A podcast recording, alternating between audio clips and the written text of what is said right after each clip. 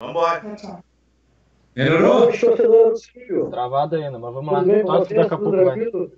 Nós estamos aqui mais uma vez ah, via Skype, né? ah, devido a esse distanciamento social, essa crise do coronavírus que nós estamos vivendo. Mas estamos numa entrevista hoje para lá de especial com um convidado ilustríssimo, nosso maestro Ademir Alcântara. E esta, esta live, essa entrevista, tem o patrocínio do Black Sheep. Black Sheep aí é, um, é um, uma lancheria que fornece hambúrgueres, faz panchos. Para quem é torcedor do Ceru e conhece bem o Ricardo Tinha, o Ricardo Tinha é dono da lancheria e está nos apoiando aí. Nós recebemos o, o nosso lanche. O Isado aí também, o Ricardão recebeu um aí, lanche aprovadíssimo. Né? Tem um cardápio formulado com, com várias opções sabores, né? Vai do pancho, saborosos eh, complementos e melhores hambúrgueres, hambúrgueres, né? Tem bacon, cheddar, com cebola caramelizada, gorgonzola e os molhos todos especiais. Se você quiser ah, experimentar, É, tem aqui o WhatsApp, é o 981 23 5562. 981 23 5562. Ao decorrer da live aqui nós vamos falando, vamos lembrando. A gente aconselha aí, é de qualidade. Boa noite, Guilherme Farias.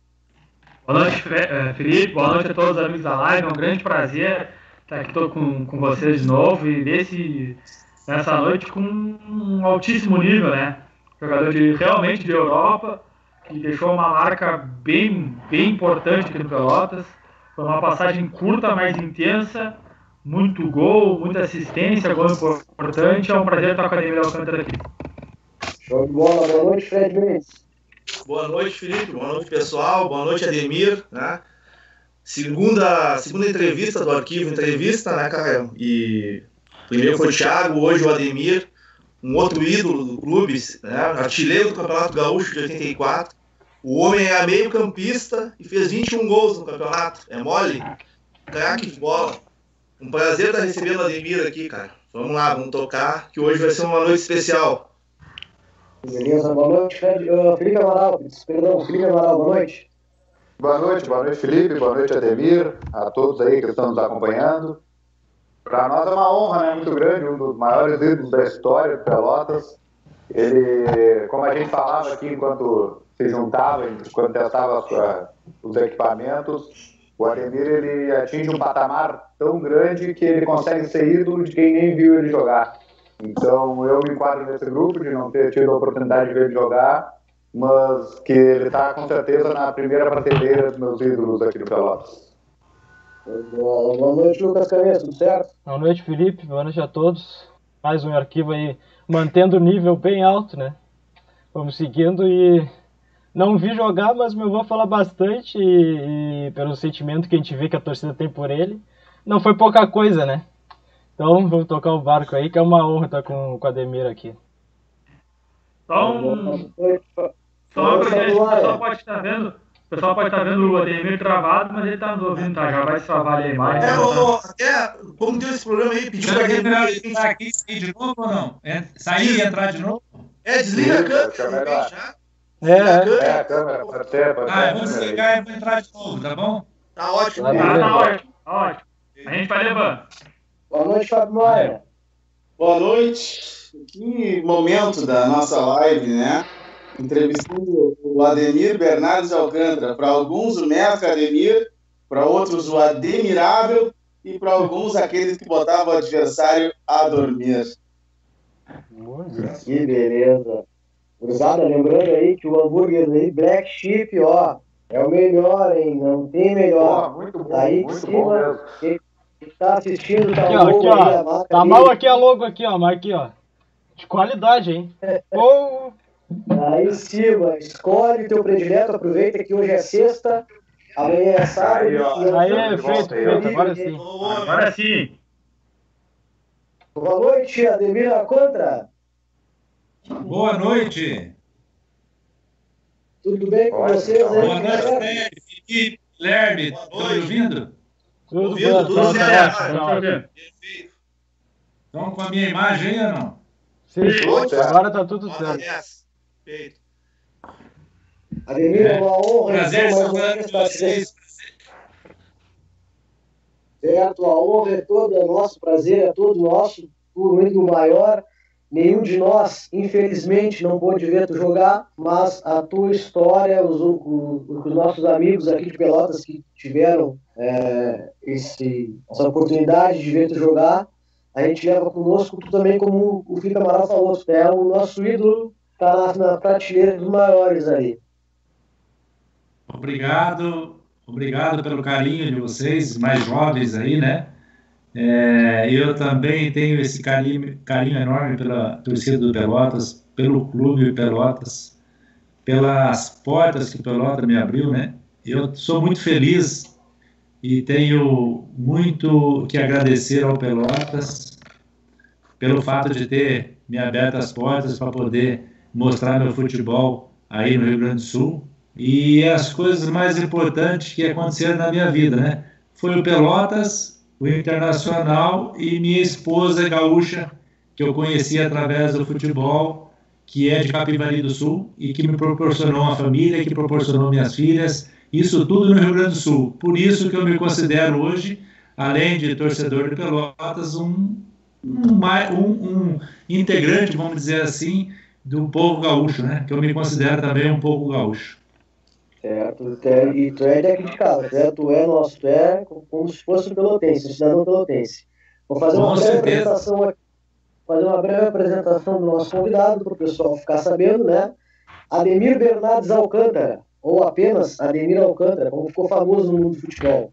Isso. Nasceu no dia 17 de dezembro de 1962 em Mandaguaçu, Paraná. É isso, Ademir? Isso, isso aí. Começou sua carreira no Cianorte em 1979 e na sequência defendeu o Pinheiros, antes de Isso. chegar na Boca do Lobo para defender o Pelotas na temporada de 1974. Após o aí. grande destaque, se transferiu para o Internacional. Na sequência, defendeu com grande destaque o Vitória de de Guimarães, sendo contratado pelo Benfica de Portugal, Isso. onde atuou por três temporadas. Depois defendeu Boa Vista e Marítimo antes de retornar ao Brasil e defender o Clube Coritiba, onde formou, onde formou o meio-campo ao, craque do- ao também craque Alex, né? Isso aí. Hoje é citado pelo, pelo Alex como sua maior inspiração. No Pelotas, Ademir se tornou o maestro, um time que chegou no hexagonal final da competição e encantou o torcedor com seus passes precisos e gols inesquecíveis. Não à toa ganhou o apelido de maestro. Já na estreia com a camisa do Pelotas, no dia 21 de abril, Ademir Alcântara marcou o gol da vitória do Pelotas contra o Santa Cruz por 1 a 0 na Boca do Lobo. Este foi o primeiro dos próximos 20 que viriam a ser marcados com a camisa do Pelotas, terminando a competição de 1974 consagrado como artilheiro. Entre suas maiores vítimas, a maior de todas foi servida do arquirrival. Os quatro clássicos disputados no Campeonato Gaúcho aquele ano, Ademir marcou três gols. Foram duas vitórias, dois empates, ajudando a manter a vencibilidade do Pelotas que duraria por 10 anos. Então agora, como todos podem ver, né, já ouviram aí, Ademir é um craque maior que está na nossa história do, do Pelotas. Ademir, eu queria começar te perguntando como é que foi esse início da tua carreira, a tua infância com a bola. Pode contar para nós um pouquinho? É, minha infância com a bola foi em Cianorte, né? Mandaguaçu é a cidade que eu fui registrado, mas eu mu- mudei para Cianorte com dois anos de idade e praticamente foi lá que eu vivi minha infância toda. Lá que eu comecei a dar os primeiros passos como jogador de futebol e um- uma pessoa que era, era dono de time de futebol amador me viu jogar e eu com 14 anos ele me colocou para jogar, disputar o campeonato amador. Aí, com 15 anos de idade, ele me viu em condições de poder fazer um teste em Curitiba. Ele mesmo é, se disponibilizou a me levar até Curitiba para fazer o teste no Pinheiros, que era um clube que dava total condição na época para jogadores jovens tentar seguir a carreira de jogador de futebol.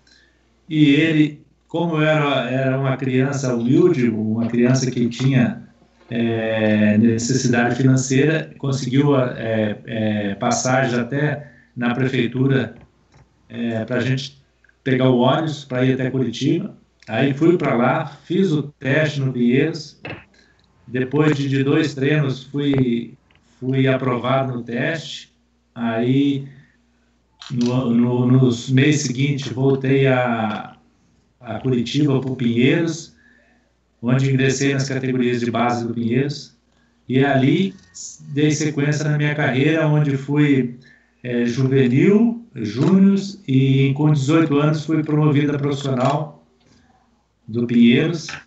Mas o Pinheiros, na altura, era um clube que contratava muitos jogadores, por ter bastante condições financeiras na época. Ele trazia muitos jogadores experientes e muitos jogadores já consagrados, e não havia muito espaço para jogadores jovens.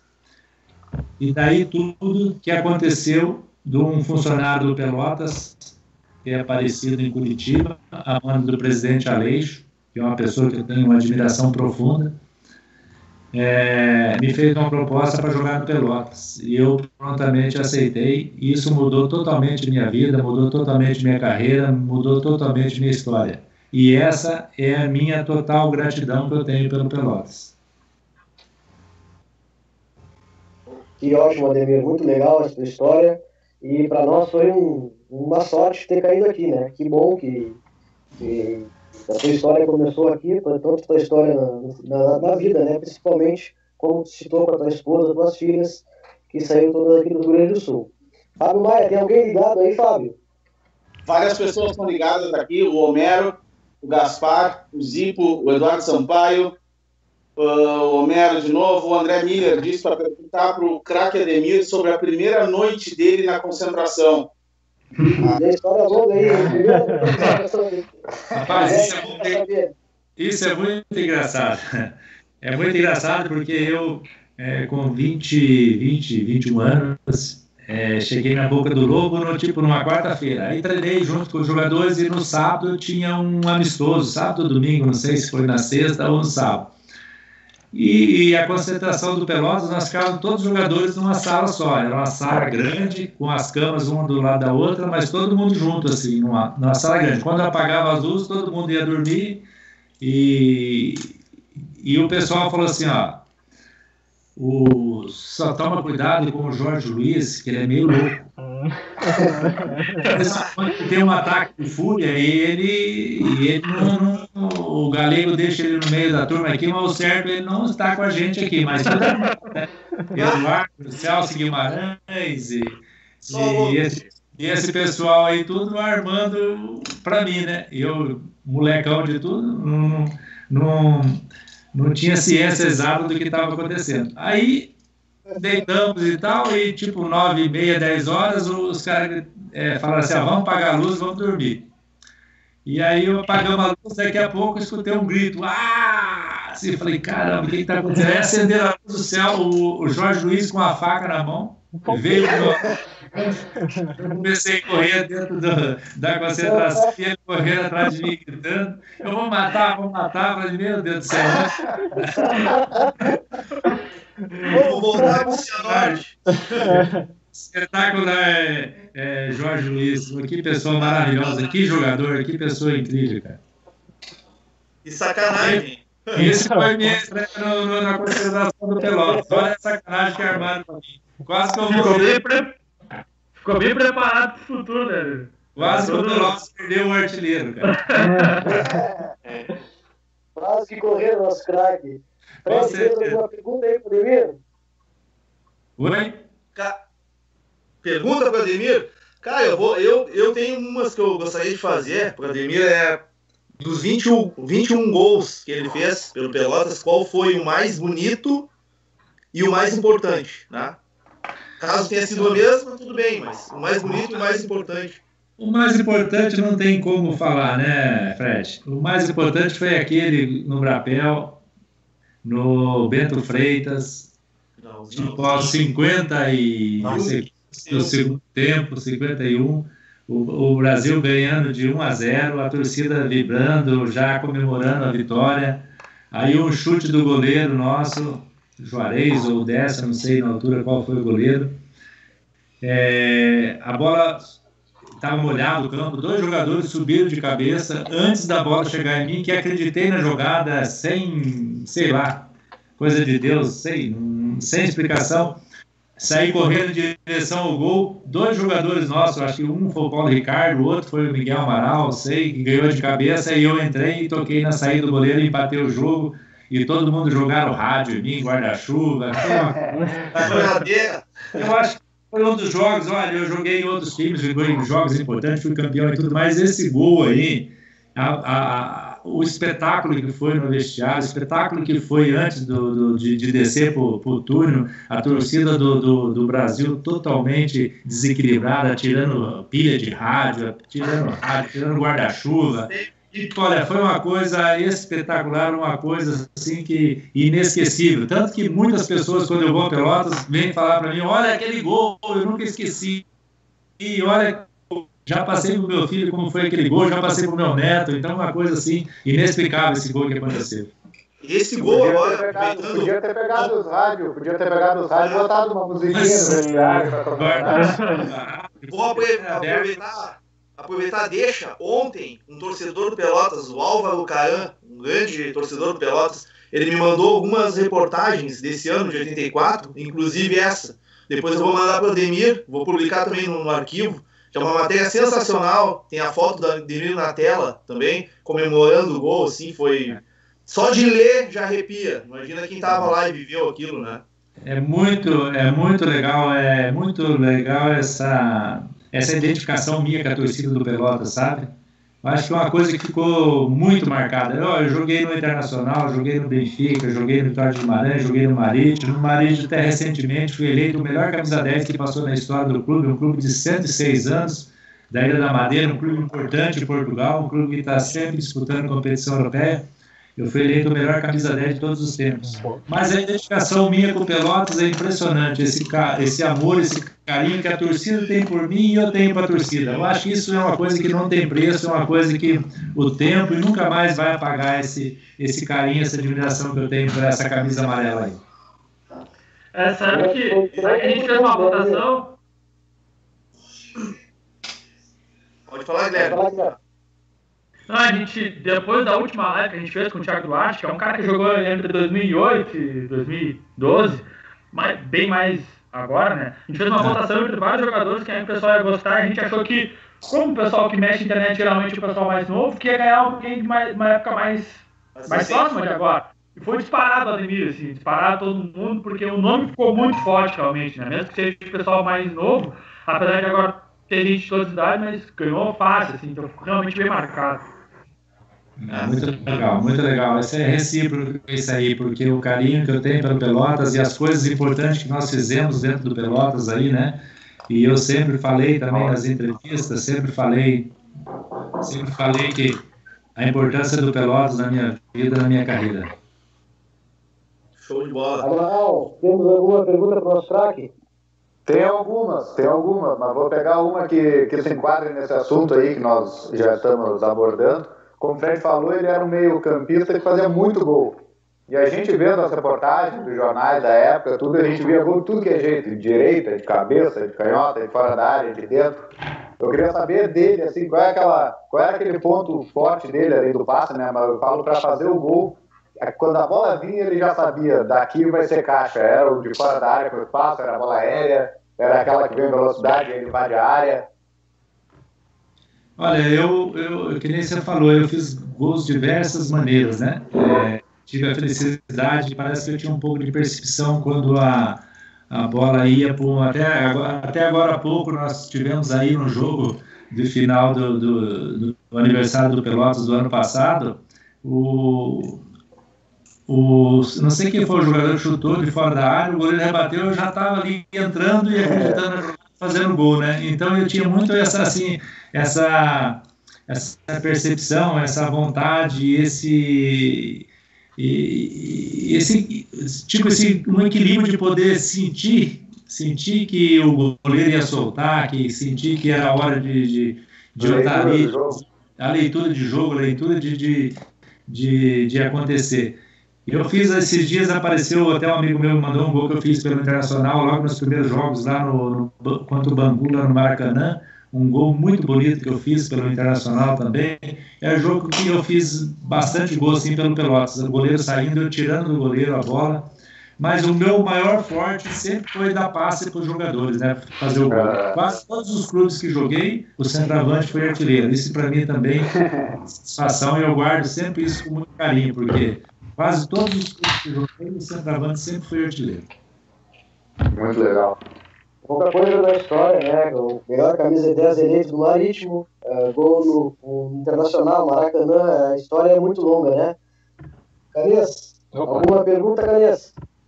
Bom, eu vou até puxar uma do YouTube aqui, que, que, eu, que eu quero saber também.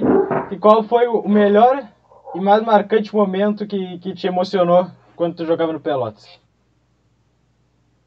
Olha, eu falei agora há pouco isso aí, né? É, do Brapé. Falei agora há pouco. É... E teve também um jogo importante.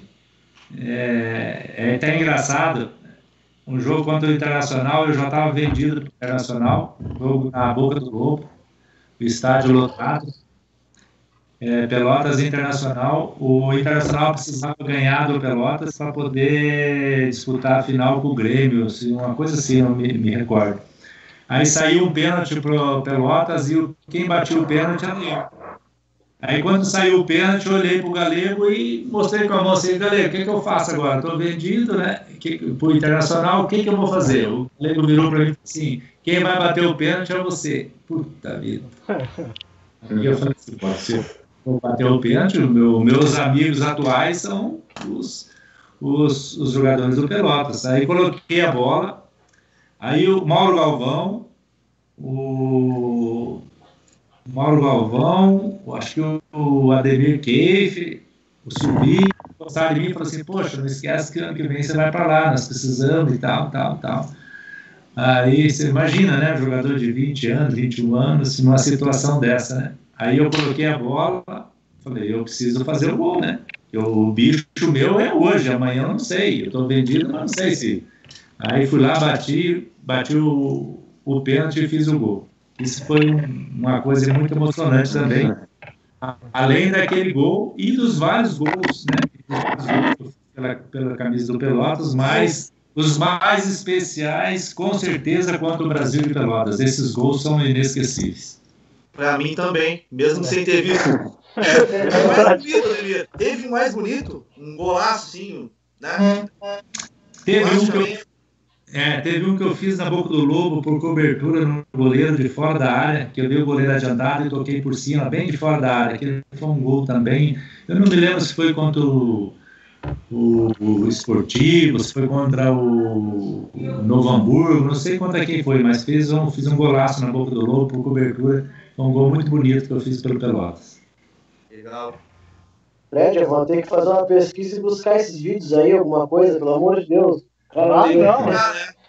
Reportagem eu consegui, eu vi. Eu também tenho um jogo, jogo legal lá em contra o Juventude. A bola, um jogo, o campo molhado também. E, parecido com esse gol que eu fiz com o Brasil, eu saí correndo em direção ao gol, a bola começou a dividir um ou outro jogador e um, a bola na dividida a bola passou pelo, pelo zagueiro e eu vinha na corrida e saí na frente do goleiro e toquei na saída do goleiro. Então são, são gols assim é, inexplicável porque eu acreditava na jogada, sabe?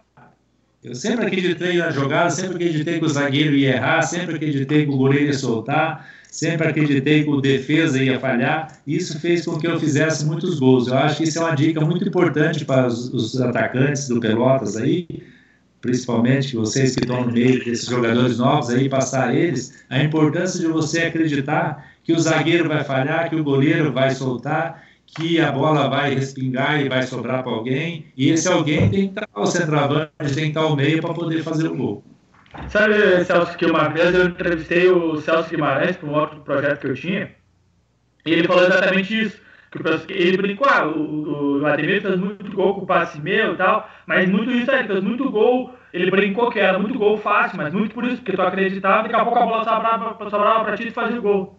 É, o Celso, o Celso, o Celso Guimarães, além de muito meu amigo, que é uma pessoa que eu considero bastante, era um grande jogador, um jogador que tinha uma facilidade muito grande para cruzar. Era rápido, era hábil e cruzava muito.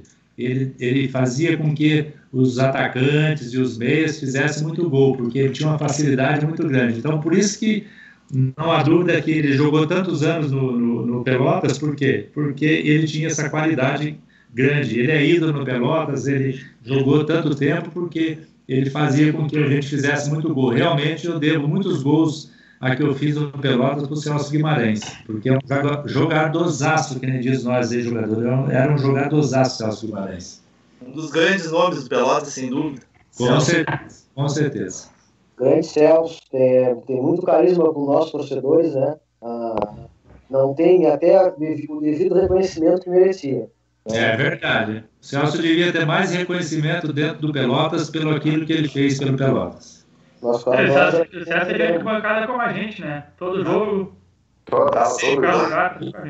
E ele me passa, às vezes, está assistindo o jogo do Pelotas aí, quando eu estava jogando, é claro, antes dessa pandemia aí, ele me passava foto do, do junto aí, ou fazia um filme junto com a torcida assistindo o jogo do Pelotas. E esse realmente, além de grande jogador que foi do Pelotas, é um, um torcedor, uma pessoa que gosta muito do clube. É, é todos. Fábio Maia, comentário do YouTube. Vamos lá. O Roberto Will Shield, uh, a, a, filha do Ademir, a Letícia, o Álvaro, o Thiago Saab, e tem um comentário de um cara que foi colega do Ademir, o Toninho Costa. Parabéns pelo programa e abraço ao Ademir Gracinha ou Vela. E aí, Ademir? Esse tá amigo. Um grande amigo que eu fiz no futebol, ele e o Celso Vela Guimarães, os dois, né? É, são, são pessoas, e Eduardo, esse pessoal, esses meninos novos aí, o Gênio, é, Zeca, é, esse, esse pessoal, Toninho, Toninho irmão, né, que eu fiz do futebol, uma pessoa incrível, uma pessoa maravilhosa que a gente jogou junto em, em Pelotas, depois eu indiquei ele para Portugal, ele foi para Portugal. Então, um amigo incrível, inesquecível, que a gente sempre que pode estar junto, sempre que pode a gente estar conversando. O Toninho Costa, o Toninho Costa foi meu vizinho. Ele veio do noroeste de Bauru, se não me engano. Isso aí, noroeste de Bauru. Jogava muito, né? Jogava muito. Ah, é, que marcou a época no Pelotas aí, né? Ídolo do Pelotas, Toninho Costa. Boa aí, jogador. Capitão, depois foi capitão, depois foi Pelotas. Grande abraço pro Toninho aí. Cara, eu ia falar, eu ia falar exatamente isso, né? Quando a gente pensa na, na lista para transmissão, a gente sempre pensa em vários, muitos jogadores que tem muita, muito ídolo, muito cara bom, mas se confunde muito com as épocas, né?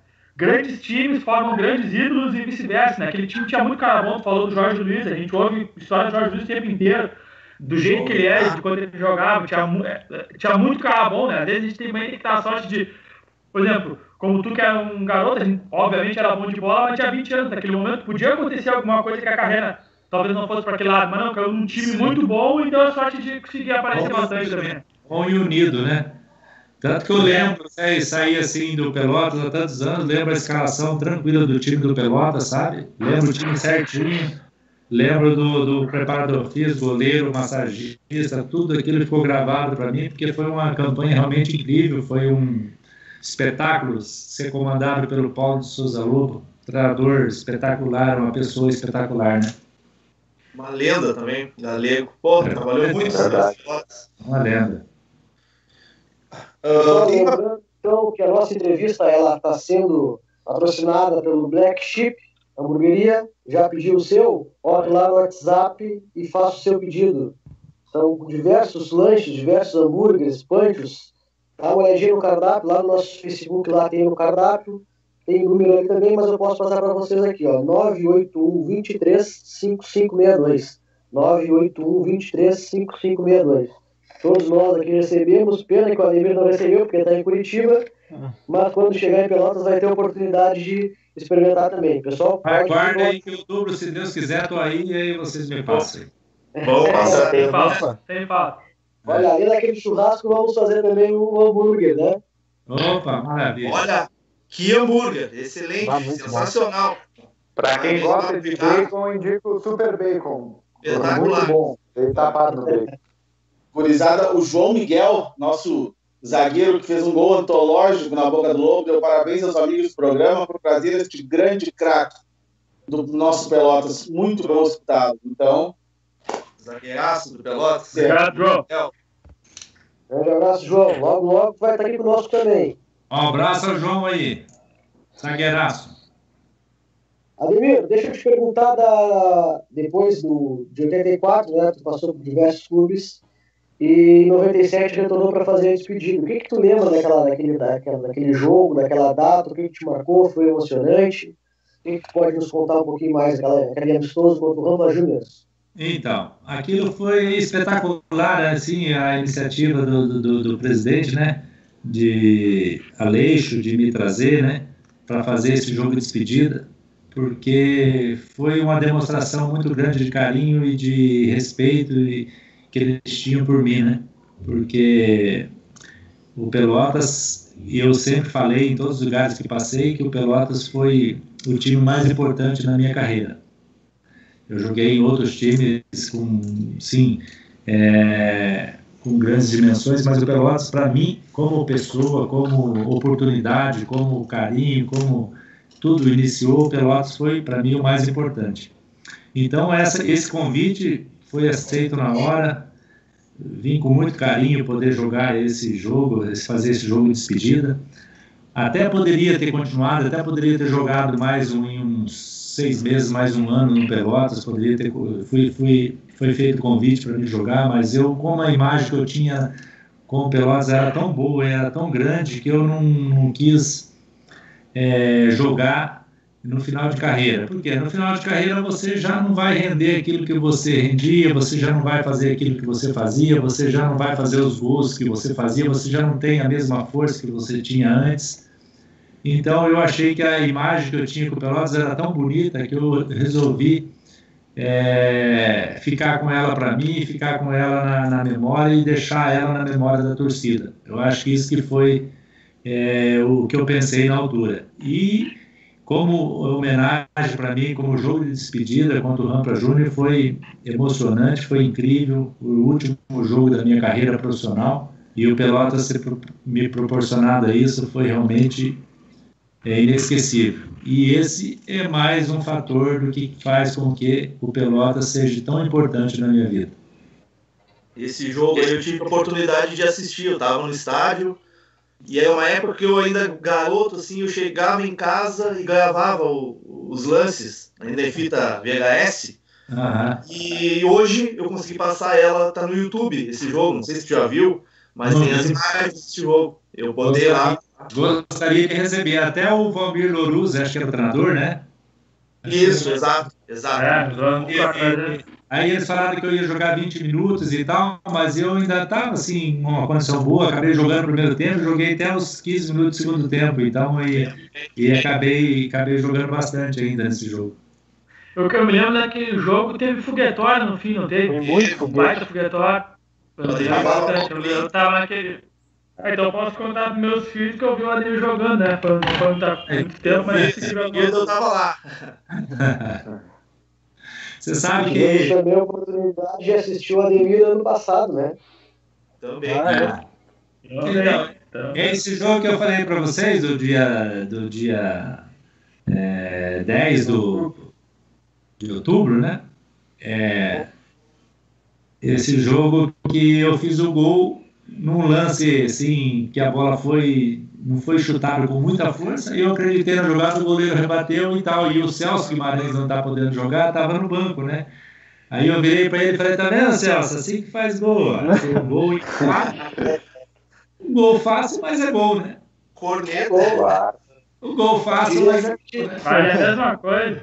É, muitas vezes a gente é, aí eu, eu, eu, eu perdi um gol com o Curitiba, com o Carpegiani de treinador, final de 95. O, nós precisávamos ganhar do Paraná aos 43 do, do segundo tempo. Nós precisávamos ganhar e o Paraná jogar pelo empate.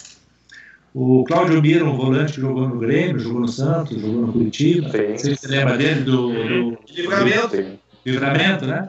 Ah. Ele cabeceou a bola na trave e eu ia correndo em direção ao gol e tanta sorte que eu tive em alguns gols, nesse eu não tive tanta sorte. Quando eu entrei para o meio, a bola deu na trave e voltou um pouquinho, e eu peguei na bola só de toque nela assim. E o pessoal que estava assistindo o jogo achou que eu já toquei e já saí para comemorar o gol. E não foi, porque eu passei da bola e consegui só tocar o Regis, que era o goleiro, não sei se você lembra dele, um goleiro que jogou no Vasco, no Paraná.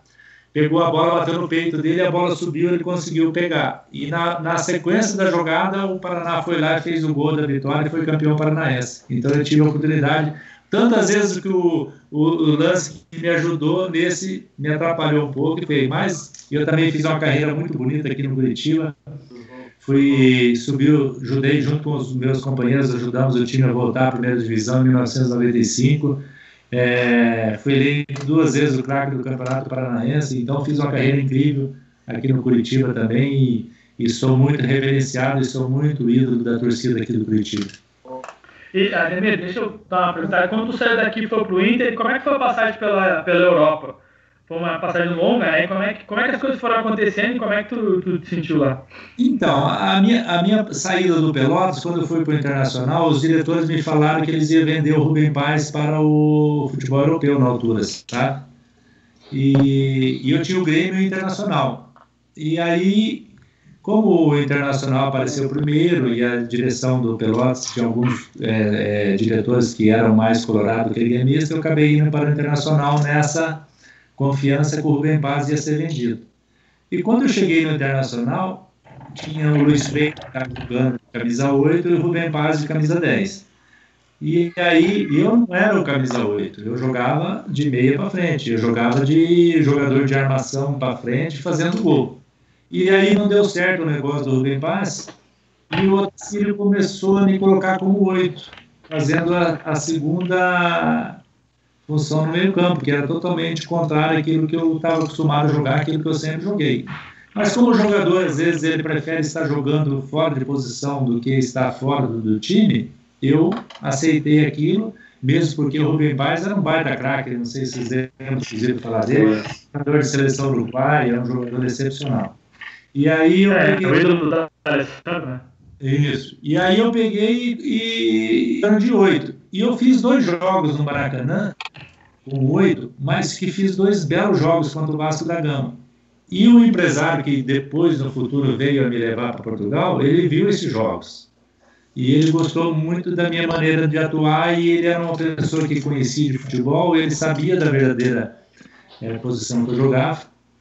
E aí, depois de jogar no Campeonato Brasileiro pelo Internacional, ter feito um ótimo Campeonato Brasileiro, é, eu tive essa proposta, tanto que eu fiquei só um ano e meio no Internacional. E a proposta que eu tive de Portugal era muito vantajosa na altura, porque o, era muito difícil para a Europa naquele ano que eu fui.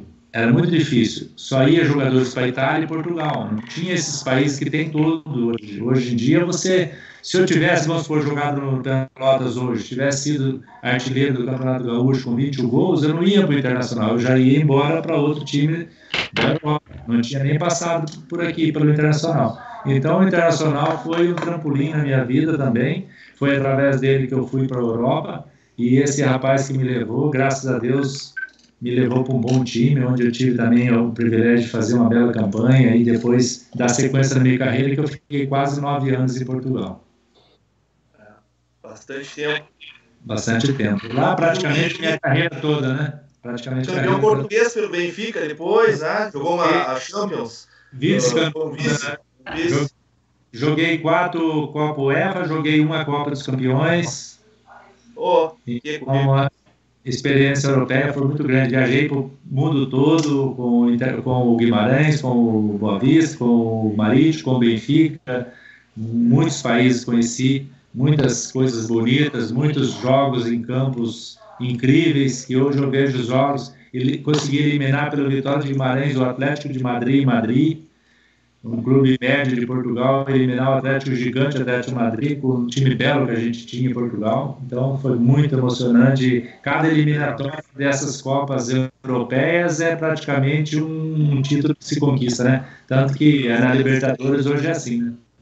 Uma façanha isso aí, sem dúvida. E aproveitando, falando já que Porque nos anos 80, final dos anos 80 ali, é muito famoso na Inglaterra o caso dos hooligans, tu já falou dos apuros que tu passou aqui em Brapel, eu queria saber se tu teve algum que tu sentiu mais o medo, porque eles são muito famosos na Inglaterra, mas ele tinha em toda a Europa, né? É, vou, contar, vou contar para vocês uma história que, primeiro, minha competição europeia. Quando eu fui contratado pelo Vitória de Guimarães, foi eu, o Nenê, um zagueiro que jogou no Vasco, e, e jogou aqui no Atlético Paranaense, o Paulinho Cascavel, centroavante, vocês ouviram falar dele, foi artilheiro de Portugal, artilheiro, jogou no, no Fluminense. Então, quando nós fomos jogar contra o Sparta de Praga, lá em Praga, na Tchecoslováquia, que era, que era comunismo, né? A gente tinha que para entrar era difícil, não era fácil, era tudo e tal. Quando nós entramos no campo, o estádio, muito bonito o estádio deles, o estádio cheio, no vestiário, no túnel, o, os jogadores do, do, do, do, Sparta de Praga, um time até conhecido até hoje, um time muito forte. Né? Os jogadores eram grandes, e nós, tudo acanhado, a primeira competição europeia que eu ia participar, não tinha jogado no Libertadores, não tinha jogado nada né, desse, desse, desse tipo de competição. Os jogadores, eles começaram, tinham, tinham uma lata, tipo uma lata no, no, no turno, assim, eles começavam a dar soco na lata e falando e gritando assim, sabe? Falei, meu Deus do céu, o que é isso? Vamos, vamos jogo. O estádio cheio. Começou o jogo. Eu nunca levei um sufoco tão grande como jogador de futebol jogando com um time adversário. Os caras não saíam do nosso campo e não, não conseguiam passar a bola do meio campo. Os caras, o nosso goleiro pegando e tal, e tal, e tal. Pegando tudo. Pá, pá, pá, e terminou o primeiro tempo sem, assim, brincadeira, sem, sem aumentar nada, assim, era para ter sido um 6 a 0 para eles no primeiro tempo. E terminou 0 a 0.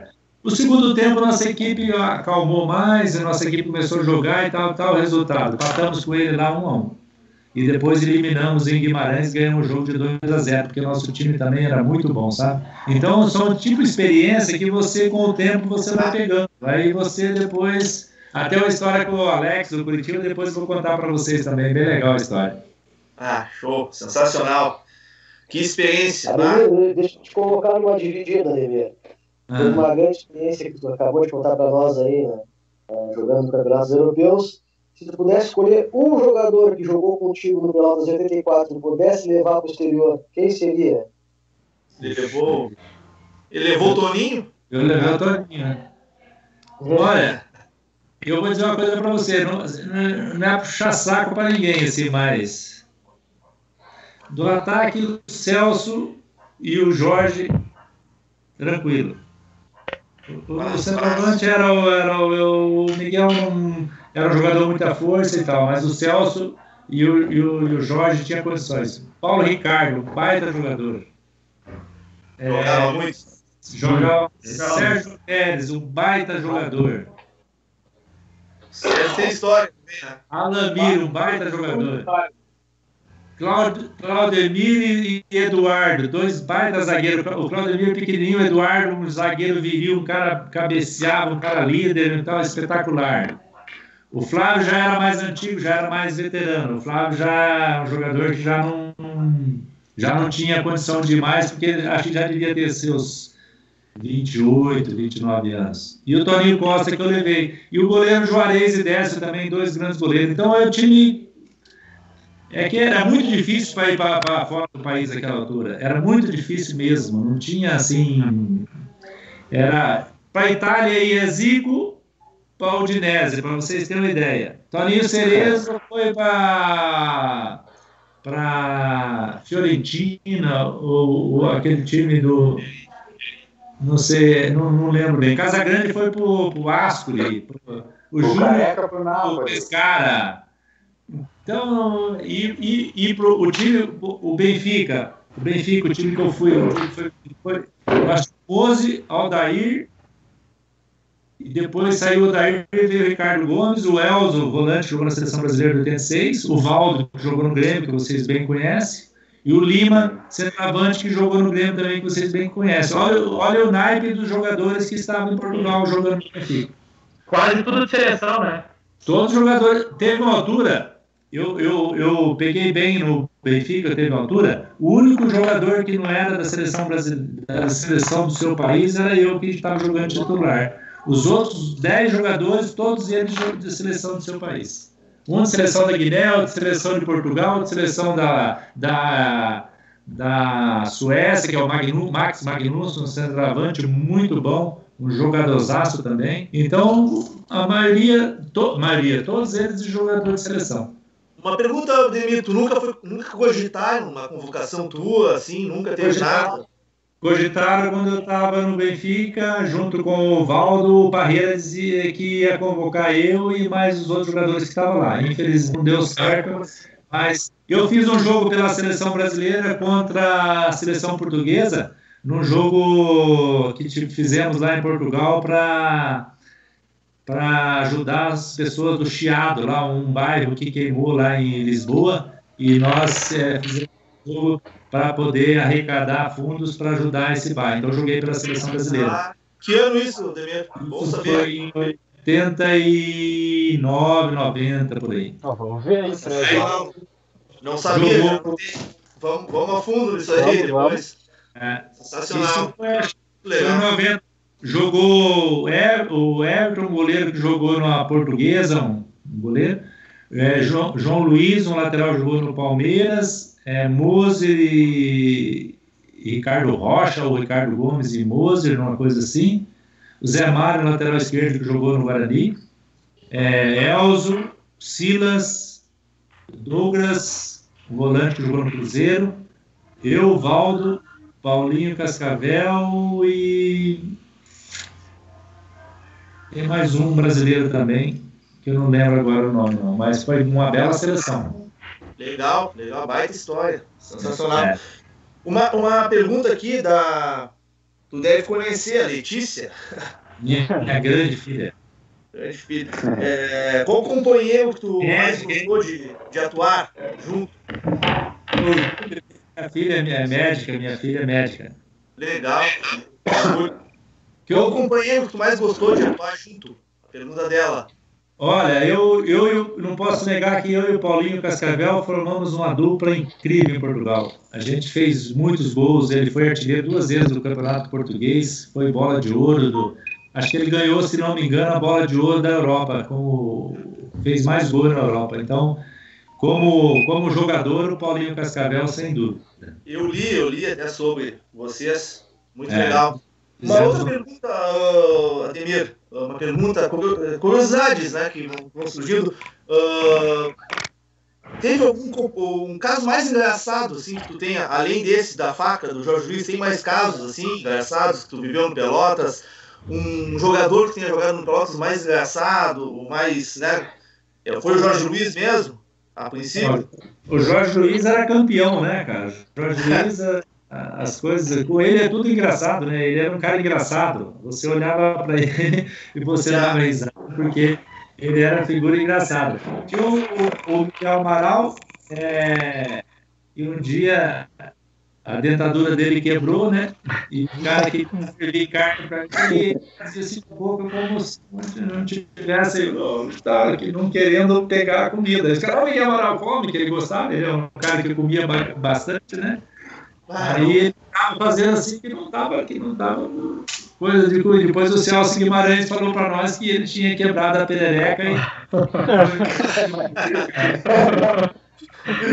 Celso também não gostava muito de sacanagem, né? Ele tinha jogador que levava cobertor para casa, dentro da mala, tinha jogador, mas olha aí, é, é coisa assim excepcional, cara.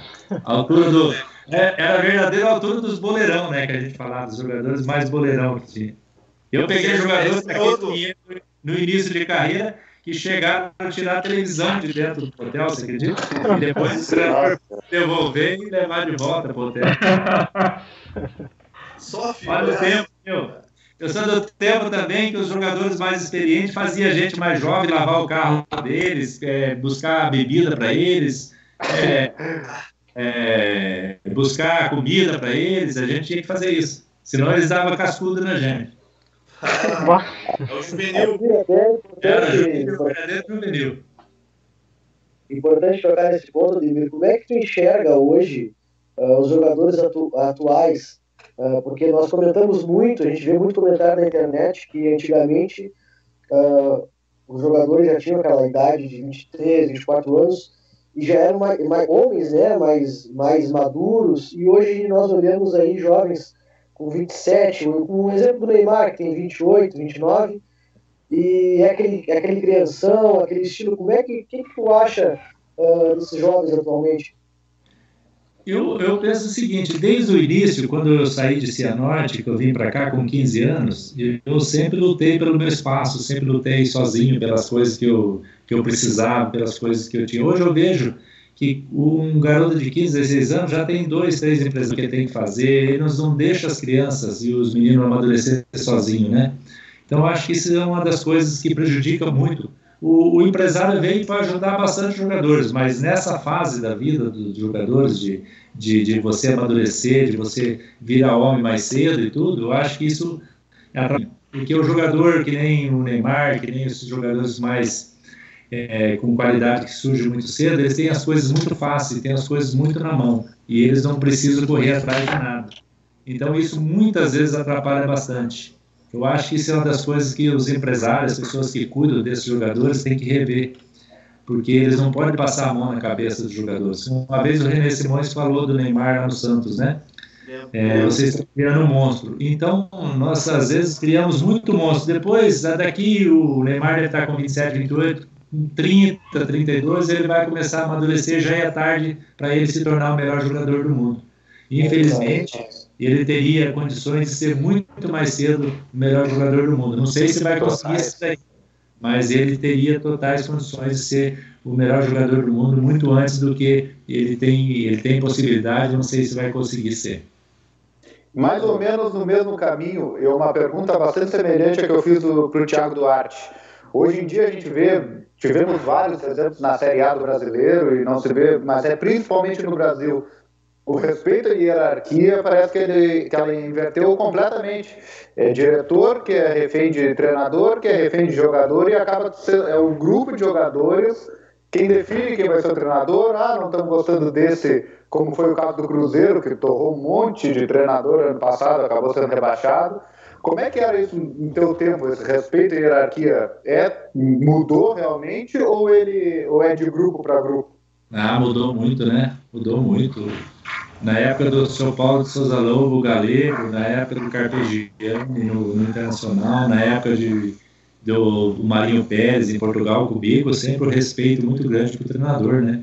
O treinador falava as coisas, a gente procurava fazer o que ele falava, procurava entender o que ele falava, aceitava. Muitas vezes você não, não, não concordava com, aquilo que ele queria, mas por respeito, por aquilo que você aprendeu, por aquilo que eu aprendi com meus pais, de você respeitar as pessoas mais velhas, então a gente, a gente aceitava, a gente escutava o que o treinador falava.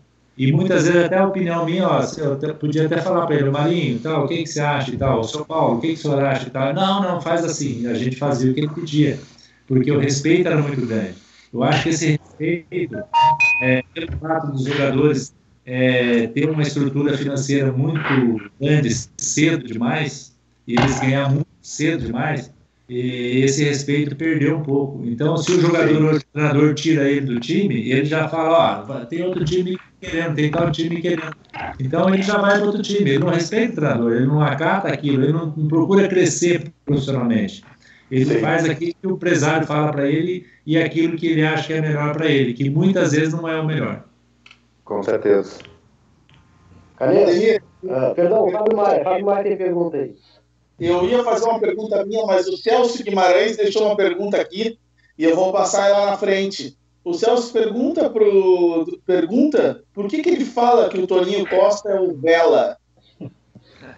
Então, rapaz, essa história aí é famosa aí em Pelotas, porque até hoje nós não sabemos quem é o Bela, se é o Eduardo, se é o Celso Guimarães, se é o Toninho. E essa história é muito engraçada. Um dia nós vamos sentar aí com vocês aí da imprensa aí, e nós vamos esclarecer essa história do Vela, porque essa história ficou bem esclarecida ainda.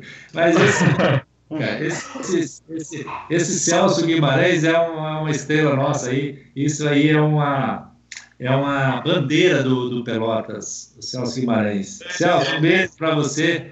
Você é uma, uma, personalidade que eu admiro muito. Você é um cara espetacular. Um beijo no seu coração, porque você é, é nosso, Celso. Você, o Toninho, o Eduardo, esses meninos todos de Pelotas aí, pessoas incríveis aí que eu aprendi, aprendi a gostar muito.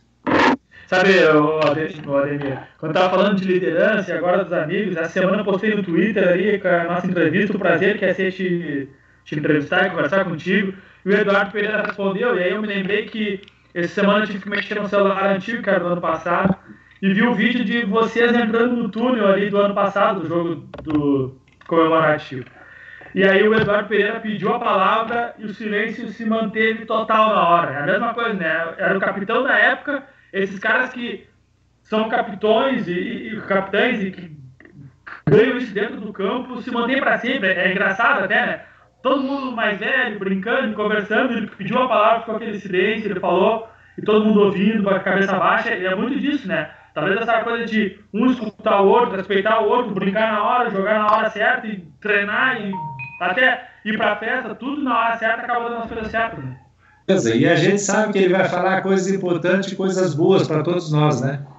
Eu acho que quando uma pessoa vai falar alguma coisa que seja importante, que seja boa para todos, a gente tem que ouvir, não importa a idade. Eu e o Eduardo somos da mesma idade, o Celso um pouco mais velho, o Toninho um pouco mais velho, o Pablo é um pouco mais novo, o Eugênio, esse pessoal todo aí é, a gente sabe que a pessoa vai falar coisas que vai ajudar, que vai fazer com que. O que, que, ele, que ele colocou na altura, acho que um pouco que eu lembro. Ó, gente, nós estamos aqui, estamos mais velhos e tal, mas quando a gente entrar em campo, vamos procurar cada um fazer o seu melhor, vamos procurar jogar sério, vamos procurar fazer alguma coisa séria, para que as pessoas que estão aí fora ainda vejam um pouquinho de cada um. Não que nós vamos fazer coisas diferentes, fazer coisas tal, mas pelo menos assim, o posicionamento, as coisas que a gente pode fazer que possa agradar os torcedores. É isso aí. Então, o Eduardo é uma pessoa que eu admiro muito, uma pessoa maravilhosa, um coração enorme. E quando essas pessoas que vão falar que têm coisas a acrescentar, nem importa se você é mais novo ou se é mais velho, você, você tem que escutar e você tem que saber, é, saber ouvir e saber colocar e saber, é, saber que vem coisas boas pela frente.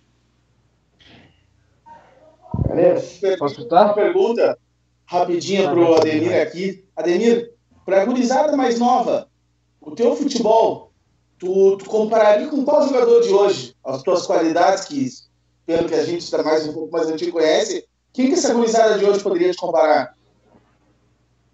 Olha, eu é jogador assim mais alto, mais de, de, de toque de bola rápido, de, de, assim, de, de, de chegar mais ao gol.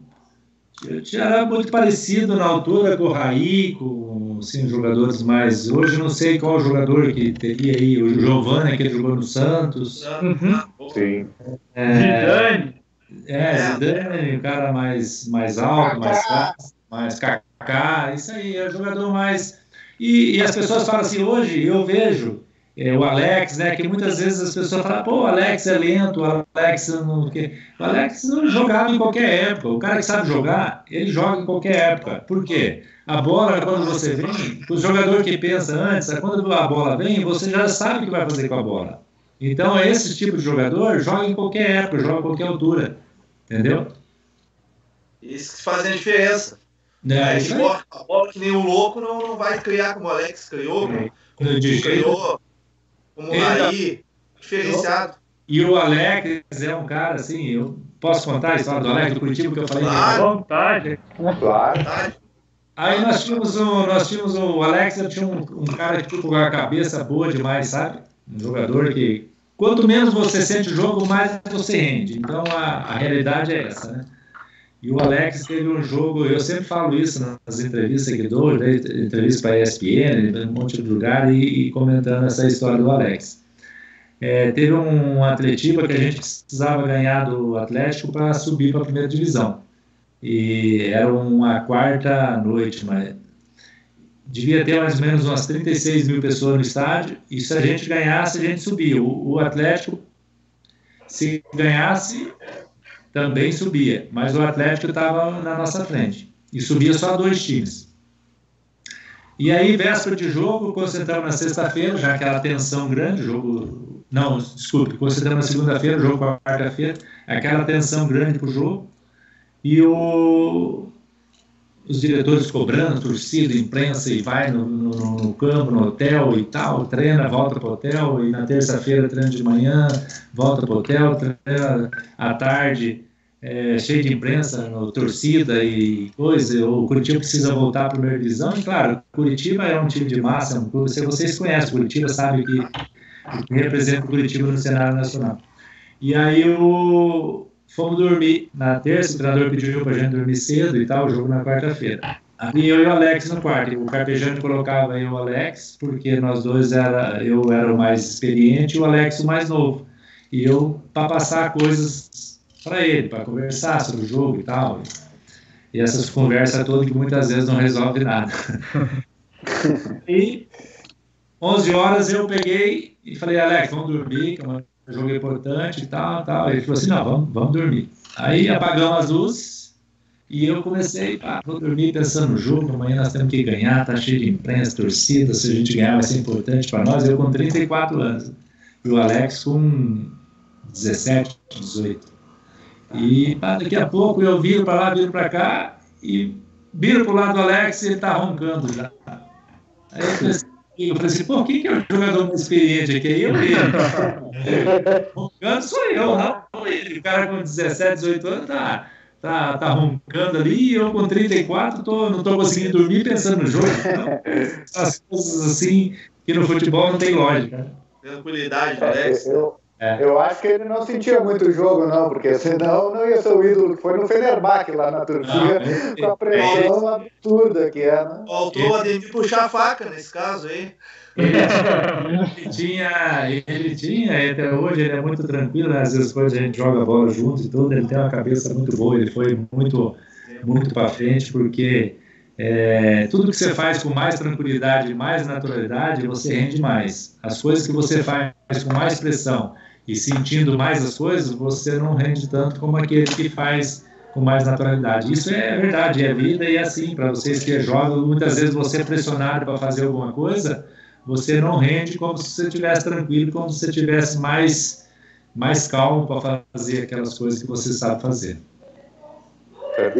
Deixa eu mandar um abraço aqui que eu recebi uma, uma foto do Fabrício Madruga, tá ligado conosco aí, tá nos ouvindo, nos assistindo pelo YouTube, na TV de casa. Um, um grande abraço para ele, para a esposa Sinara e para os filhos dele que são pelotas aí fanáticos. Um abração, Fabrício. Opa! Bom, queria fazer uma pergunta que, que a gente é meio padrão, mas às vezes uh, a figura do técnico ela sobressai de jogador, mas bom, na Europa, e especialmente na época que tu passou, foi uma época de uma grande formação de técnico. E, enfim, juntando o Brasil, Curitiba, Pelotas, qual foi ou quais foram os técnicos mais marcantes da tua carreira, enfim, de aprendizado, de qualidade, de histórias? Qual foram que mais marcaram a tua carreira? É, começando aqui no Pelotas, o Galego, né? Que é um, um amante do futebol, um amante do clube, um, uma pessoa, é, uma figura paterna, que conseguia agregar, conseguia levar suco para nós, pô, deixava é, a gente à vontade, deixava a gente. É, nós viajávamos para o interior, nós viajávamos para os lugares de onde ele levava o chimarrão dele, fazia com que a gente tomasse chimarrão. Um agregador, uma pessoa incrível, um paizão para todos nós. Aí no Internacional tive o Paulo César Carpegiani, um conhecedor, um cara que jogou muita bola, que vocês devem ter ouvido falar muito dele aí um cara excepcional, um treinador de altíssimo, mundo Flamengo, né? Isso, altíssimo nível. Aí fui para o Guimarães, peguei o Marinho Pérez, outro cara que jogou no Barcelona, um cara capitão da seleção brasileira de 74, um cara excepcional, um treinador de alto nível. Peguei o Paulo Tuori também, fui meu treinador uns três anos, treinador de alto nível. Peguei o Steven Gore Eriksson, foi treinador da Inglaterra, foi treinador da Suécia, treinador do Benfica, foi meu treinador do Benfica. Peguei o Toni, um português, treinador do Benfica também. Peguei um, um um inglês também no, no, Boa Vista. Então, tive bons treinadores, tive treinadores top, assim, que esses treinadores aí que eu citei, maioria foram, foram treinadores tops, né? Foram treinadores que fizeram história no, no, no futebol, né? Fazer uma pergunta, aproveitando a deixa, Ademir. Tu nunca pensou em, depois que parou de jogar, se treinador, ou diretor de futebol, gerente, enfim, não pensou em seguir? Aí uma, uma pergunta boa. O Pelotas mesmo, quando eu parei de jogar, o presidente Aleixo me convidou para ser treinador. Se eu quisesse ser treinador, as portas estavam abertas para começar no Pelotas. Então, tive essa oportunidade no Curitiba. É, é, eu tive o convite uma vez para ser diretor de futebol. É, faz muitos anos, já faz 15 anos atrás, eu achei que é, não queria.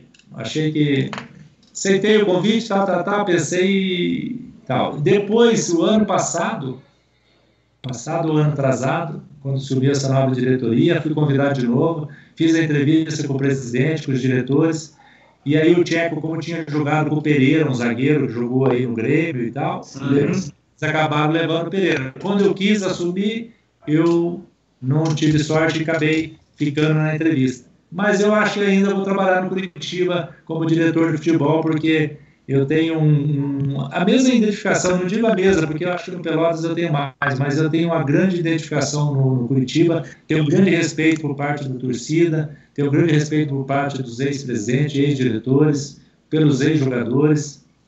É, tenho essa, essa, essa consideração e esse carinho, e eu acho que um dia ainda é, vocês vão me entrevistar sendo diretor de futebol do Curitiba.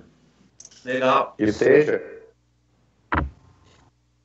Que, é excelente, né? Que seja, a gente te deseja sucesso. E quem sabe um dia possa retornar para Pelotas no cargo de diretor também, né? É, quem sabe. É, se bem que o Roger está aí fazendo um belo trabalho, né? Uma pessoa, figura humana incrível, uma pessoa que eu admiro bastante, um cara extremamente profissional.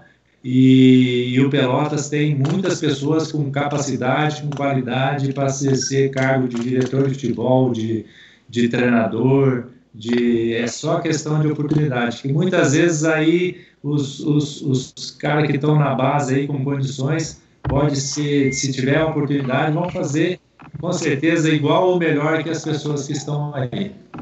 Com certeza. O Roger que acabou de dar um alô aqui, dizendo que está tá nos ouvindo, está nos assistindo e faz um belo trabalho no Pelotas aí há mais de 10 anos já, né? Então, o Roger é uma pessoa espetacular, um cara que, que, que vive o clube, que um cara que que adora os ex-jogadores, como ex-jogador que ele foi, eu também jogou naquele jogo meu de despedida lá. Ele estava junto lá, jogando essa partida. É um cara que está fazendo um trabalho espetacular. Espero que o Pelotas continue é, com ele, mantenha e, e, e, dê mais oportunidade aos outros ex-jogadores que estavam aí em Pelotas, que, com condições de poder fazer um belo trabalho. Não só pensar em trazer pessoas de fora. Pessoas de fora são bem-vindas, tudo bem, mas os da casa, muitas vezes a gente não dá o um valor às pessoas da casa que tem e são pessoas com muita capacidade. É o Roger que era zagueiro, era zagueiro, era zagueiro, mas agora é de. Vai, vai. Pode falar, Manuel, pode falar. Deu um delay aqui. Não, só ia fazer um comentário lá que o Roger era zagueiro com jogador e agora virou diretor. Ele parece o volante de marcação, porque ele tem que correr por todo mundo lá dentro muitas vezes. Muitas vezes é ele que tem que correr por todo mundo lá. Porque é difícil. Joga muito. Joga, muito. É. Tem um boato que o Roger foi o cara que mais chutou a bola na arquibancada, mas eu não gosto desse tipo de fofoca, então vamos passar para a próxima pergunta aí. Eu queria agradecer também ao presidente Gilmar Schneider, né? É, porque ele, assim como o Roger, eles dão muito ênfase, dão muita credibilidade, dão muito carinho para os ex-jogadores do clube. Eu acho que isso que é um pouco que a Europa faz muito, que nós aqui do Brasil fazemos poucos, é respeitar, é tratar bem, é cuidar dos ex-jogadores, dos ex-ídolos do clube, né? Então, o Roger, o presidente, estão de parabéns, porque é, eles dão apoio, dão incentivo. A gente gosta de fazer um joguinho no aniversário, eles estão tratando isso com muito carinho. Obrigado ao presidente Gilmar, obrigado ao Roger. Espero que vocês continuem incentivando e continuem dando essa oportunidade para os meninos, às vezes, que querem ver os ex-jogadores, ex-ídolos do, do Pelotas participando do joguinho, participando e vestindo a saudosa camisa do nosso querido Pelotas. É, certo, a gente também faz parte dessa organização de trazer, a gente quer valorizar também os jogadores que passaram por aqui.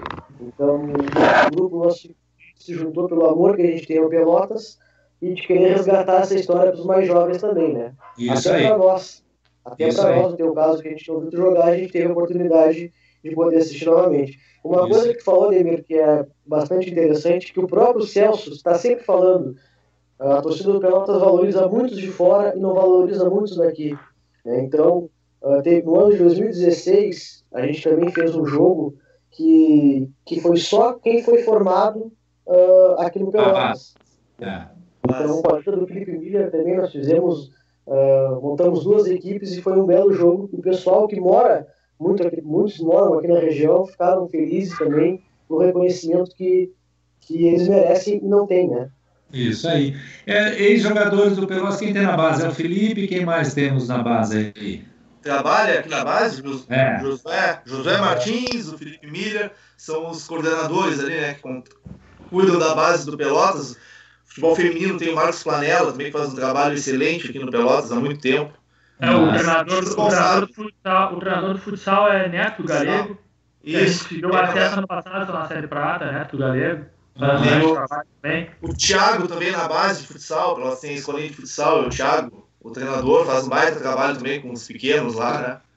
E no, no- é, é o Felipe é treinador do Sub, que eu sei, o Felipe está fazendo um ótimo trabalho, que eu tenho acompanhado. Sub-17, sub-15, É, o Felipe faz um ótimo trabalho, que eu sei, tem feito Ah, ótimo trabalho. sempre. É um cara também que está pronto aí, ó. A hora que surgiu a oportunidade, é um cara que pode ser treinador tranquilo do Pelotas, hein? É, sempre lembrado. Sempre lembrado. Sempre lembrado, mas tem que dar oportunidade. Tem que É, colocar. lembrado pela torcida, lembrado pela torcida. Quando, sempre quando ou cai treinador ou vai começar um novo projeto, a torcida sempre lembra muito o nome dele, mas ainda não teve oportunidade. Então, é, o cara para começar, é isso que eu falo para vocês. Eu, eu, dou, eu dou meu exemplo. E aqui no, no Pinheiros, eu treinava pra caramba, jogava bem pra caramba, só que eu não tive oportunidade. Quem me deu oportunidade foi o Pelotas. Quer dizer, o cara da casa, ele tem que ter oportunidade. Senão, se você não tiver oportunidade, você não pode mostrar aquilo que você vale, aquilo que você sabe. Por isso que eu gostaria muito de ver um Felipe treinador. Fico feliz pra caramba de ver o Roger trabalhando aí de diretor de futebol. Gostaria de ter mais ex-jogadores trabalhando no Pelotas. Eu estou lutando aqui no Curitiba, junto com meus amigos e ex-jogadores, para que tenha mais ex-jogadores do Curitiba trabalhando na equipe da base. Mais jo- ex-jogadores trabalhando no Sub-18, Sub-19, Sub-20, sei lá. E eu gostaria muito que tivesse, entendeu? Então a gente fica aí na expectativa e torcendo para que o Pelotas é, dê um exemplo aí de ter mais ex-jogadores trabalhando na categoria de base do clube. Não, É, não só na categoria de base, mas também. O, o Roger, ele até surpreende, como o Guilherme já falou, a longevidade, porque a gente sabe como é o meio sabe como é aqui em Pelotas, em especial, e a dificuldade que é valorizar o pessoal da casa. É. E, e a longevidade dele impressiona, mais de 10 anos, sempre um trabalho muito bem executado, e, e surpreende e podia ser um, um ponto de partida para outros, né? Pode, pode ter certeza que ele é um ótimo profissional. Se ele não fosse um ótimo profissional, ele estaria até hoje na, na- é, coordenando o, o Pelotas. Mas eu falo até em termos assim de, de, de- nas categorias de base. Porque eu penso, sempre pensei o seguinte: se eu assumir um cargo de diretor de futebol, quem pode ensinar é, o- o- os meninos a fazer as coisas certas é o ex-jogador, ele com capacidade e com condições, ele pode com certeza ensinar muito melhor do que um preparador físico que não foi jogador. Por quê? Ele sabe como bater na bola, ele sabe como é, é, ensinar o menino na hora de cruzar, na hora de movimentar. O ex-jogador ele tem essa facilidade. Ele tem, ele tem o, o, o tino, o Celso Guimarães, se você vai cruzar, você mostra lá para o menino como cruza, aí você vai lá, bate na bola, cruza assim, o zagueiro Eduardo, cabeceia assim, você tira a bola assim, você, então, o ex-jogador é importantíssimo, Mesmo que o, hoje em dia parece é, os professores de educação física com todas aquelas coisas científicas, todas aquelas coisas é, que, que até a gente sabe também que é importante. Teorias, só. Teorias. Você ter uma prática, você ter um cara que esteve lá dentro, que sabe como funciona a coisa, seria muito mais importante e revelaria muito mais jogadores do que se revela hoje em dia. Concordo plenamente. Com certeza, eu, eu com, sempre de acordo, eu sou, um, eu sou um cara que sempre falo, falo muito de que tem que olhar para a base. Tem que olhar para a base, tem que trabalhar, formar o jogador, como o Ademir falou, não só na base da teoria, mas também como na base da prática. Isso aí é muito importante para logo adiante formar um, um jogador de um nível uh, bom, né? Nível muito bom. Vamos caminhando para o final, Ademir. Uh, Fábio, quer mais os nomes aí, pessoal que está ligado conosco, te mandando um abraço. Fábio. O oferecimento da Black Sheep, vamos lá, o Henrique Castro está aqui mandando um abraço, Álvaro Caran, o João Miguel uh, o, Henrique, o Homero Quiroga, o Edenilson, nosso grande lateral esquerdo, também participou da live, o Toninho, o Charles Nunes, a Letícia Alcântara, que foi muito presente, deu os parabéns para o pai dela pela história, o Eduardo Samparo, o Gabriel Souza, o Celso Guimarães também, o Ederbal Souza, o grande professor Marcelo Gameira, e é isso aí. O Hector Games também deu uma. É uma lenda viva e eu ele é uma honra. Muita gente ligada, muita gente ouvindo. Uma coisa que, que uma coisa importante, Ademir, que a gente agora, uh, ouvindo os nomes que o Fábio citou, que tu é tão querido pela torcida e tão querido pelos jogadores também, porque tem vários jogadores que estão nos assistindo e fazendo comentários. Então, isso é, acho que para ti é de suma importância, né? Com certeza, eu acho que os amigos é as coisas mais importantes que a gente conquista no futebol. Eu sempre falei isso aí, né? O importante é você passar pelos lugares e deixar amizade, deixar o carinho e respeito pelos jogadores. Então, acho que isso é uma das coisas que eu sempre aprendi, e aprendi com meu pai, aprendi com a minha família que você tem que passar para os lugares e deixar a porta aberta para quando você quiser voltar, você ser bem recebido. E foi isso que aconteceu aí em Pelotas. Graças a Deus deixei as portas abertas, voltei e sou muito bem recebido pelos ex-jogadores. Sou muito recebido por vocês aí da imprensa também, que gosta de futebol, que gosta de história e que principalmente gosta desse clube maravilhoso que é o Pelotas, né? Isso que é legal. Show de bola. Com certeza. Isso é, isso é, é muito importante. Ademir, uh, gostaria de te agradecer tá, por tudo, pela tua disponibilidade de estar conosco aí, disponibilidade da tua filha que está uh, ligada, está ajudando também aí. Uh, Para nós é um, é, é, emocionante, é sem palavras, a gente acaba descobrindo coisas também que nós não sabíamos, como a passagem na seleção, pessoas que ele trabalhou. E gostaria que cada um deixasse um recadinho aí uh, e que a gente possa se ver agora logo em outubro, que toda, toda essa epidemia passe e a gente possa mais uma vez nos encontrar aí. Muito legal. Eu, eu, eu quero fazer meu agradecimento a vocês por sempre lembrar de mim, por sempre é, estar. O Fred aí que está mais em contato comigo, né? É, quando ele pede as coisas. Fred, tenha certeza que quando você me liga, pedindo alguma coisa do Pelotas, pedindo alguma coisa para vocês aí, ó, o prazer e a, e a emoção e, e a alegria é muito grande. Que eu comento nesse clube.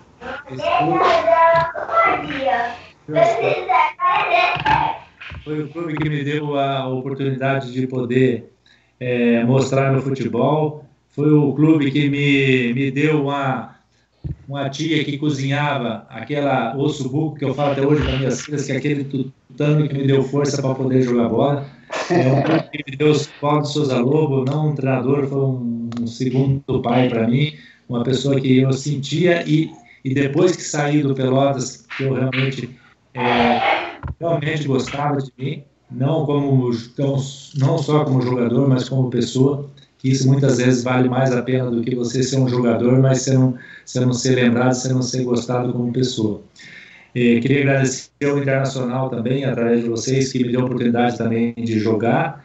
Através de vocês, do Internacional, eu conheci minha esposa, que é gaúcha, que mora em Capivari do Sul, que me deu três filhas maravilhosas, que é a minha família.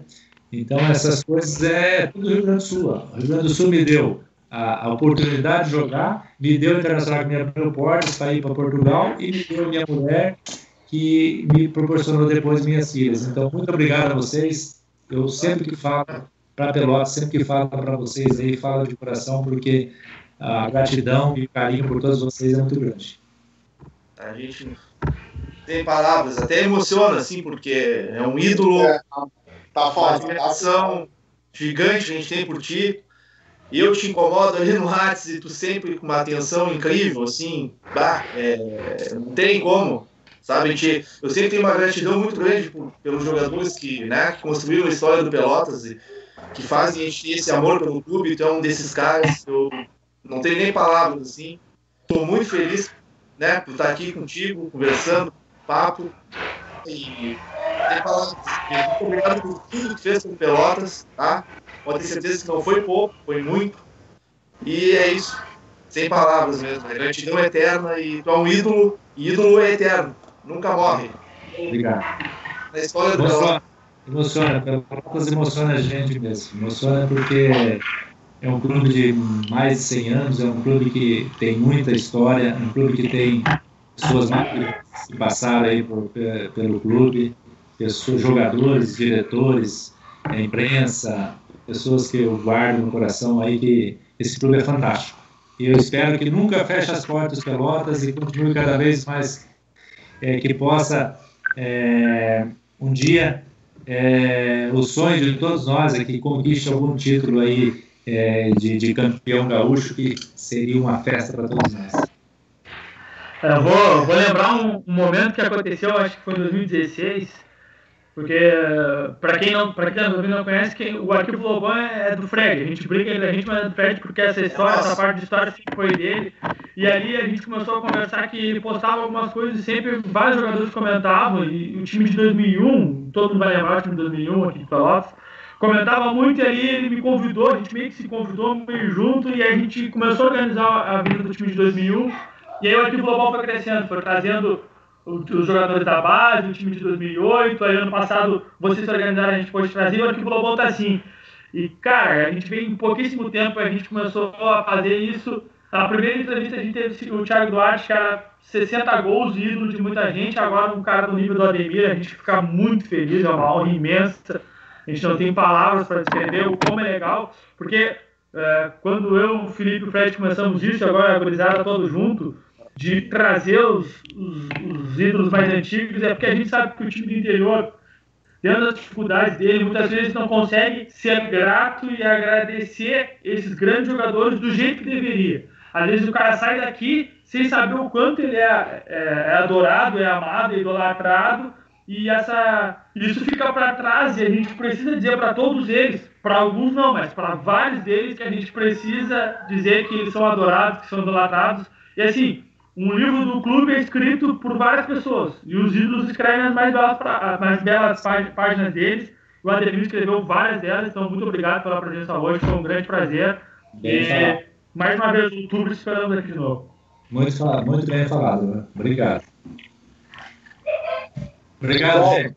Muito obrigado por estar conosco aí, pessoal que mandou perguntas, que, que fez comentários, mandou abraços. Uh, espero que vocês estejam ligados conosco.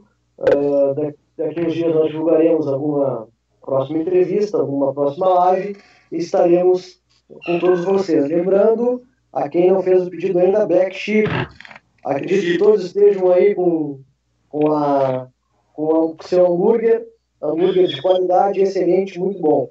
Pessoal, vamos ficando por aqui. Um grande abraço, Ademir. Tudo de bom, felicidades para ti e para a família. Bom para vocês, bom semana a todos. Obrigado. Valeu.